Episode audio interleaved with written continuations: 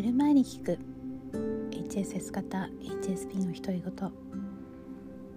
ケイティです。こんばんは。今日は2022年5月5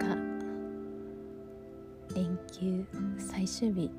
の方も多いのではないでしょうか。実はあの急遽5月2日から、あのー、帰省して昨日帰ってきました。家族は今日帰ってきてまた日常に戻りつつあります。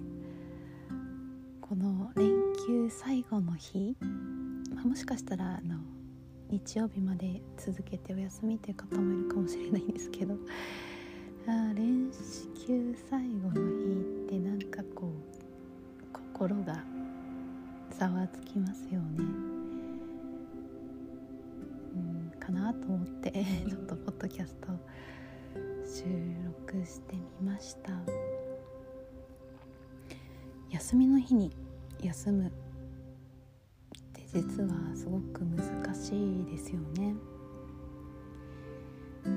最近瞑想をしながらトレーニングしてるんですけどもやっぱり一つのことに集中するということはまあリラックスしながら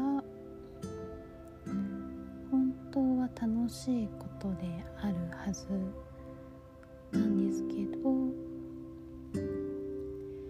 集中できない状況にあるがために、えー、楽しめない、うんまあ、例えばあの,、まあ、あの2日前にちょっとしたあのハイキングというほどでもないんですけどあの散歩に行ったんですね家族で。あの湖が綺麗なところで、えー、あのちゃんとハイキングコースみたいのがあってそこを散歩したんですけどもその時驚くほどもう仕事のことは考えていなかったんですね。で最近そういうことが少しずつできるようになってきたんですけど、うん、特にそうですねあのまあいつからなんですかねコロナの前、うん、で特にあの仕事というよりも博士論文書いてる時はもうそのことしか頭になかったので、まあ、旅行先でもあの好きあればという感じで、えー、博士論文書いてましたね。夜あのホテルのライブラリーに行ってそこでまあ12時間とかなんですけどあの一人で博士論文書いたりとかしててもうなんか常に何かが頭の中にあるので休みを休めないっていうのがあって、うん、でそれはまああの最近でもそうなんですよね、まあ、旅行まで行くとちょっと切り替えやすいんですけど例えば週末なんかでもやっぱり月曜日授業があるのであ授業嫌だなって思ってるうちになんか土曜日も日曜日も過ぎてしまうようなことがあの多々あって、えー、できたらその授業の準備のをしてる時は授業の準備に集中して、えー、休んでいる時は休んでいることに集中してっていうのをしたいなって思いつつもなかなかやっぱり難しいですよね。多分すごくあの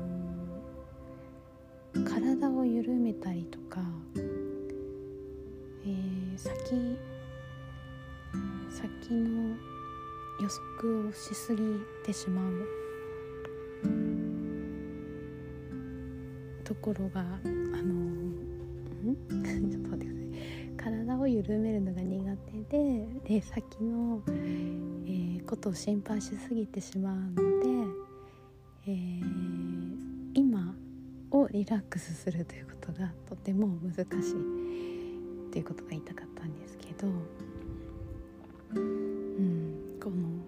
体を緩めるは本当に課題で私覚えているのが保育園の時にもうすでに多分苦手でお昼寝の時も全然寝れなくてあの寝たふりをしてたのをよく覚えてるんですよね。なのでも本当にこれはあの努力とかではなくそういう性質なんだなっていうのをあの、まあ、40年以上経って思うんですけどまあだからこそやっぱりこう瞑想したりヨガしたりして体を緩めたりとか今に切り替える訓練が必要なのかなと思って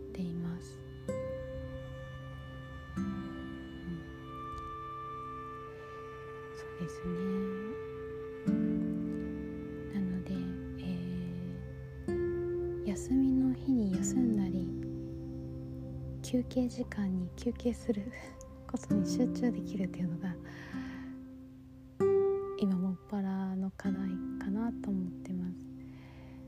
うん、それができないとまた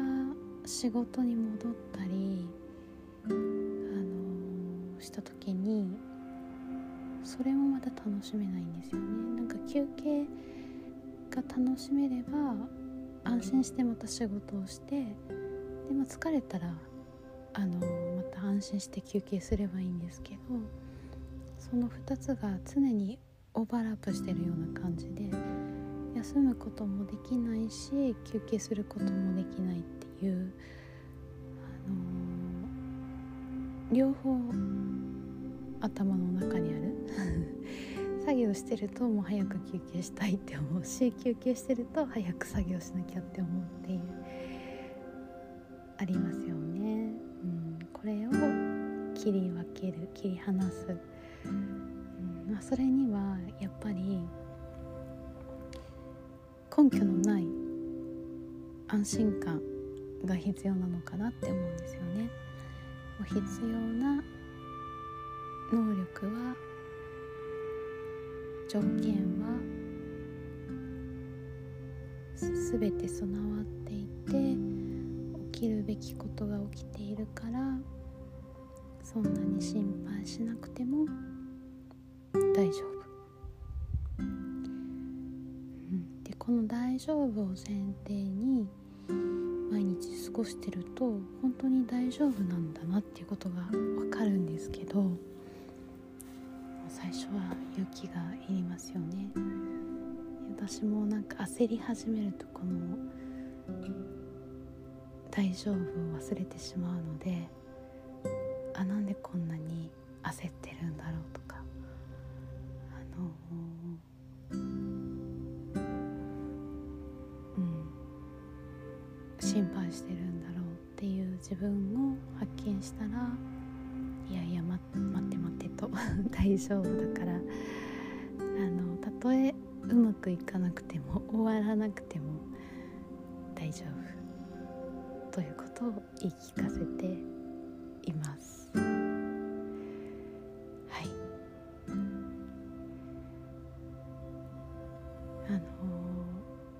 ー、えまた明日から仕事の方引き続きお休みの方 ロレスが待ってないあの楽しくまた明日を過ごせますように。今日もつながってくれてあなたでいてくれてありがとう。今日もぐっすりおやすみなさい。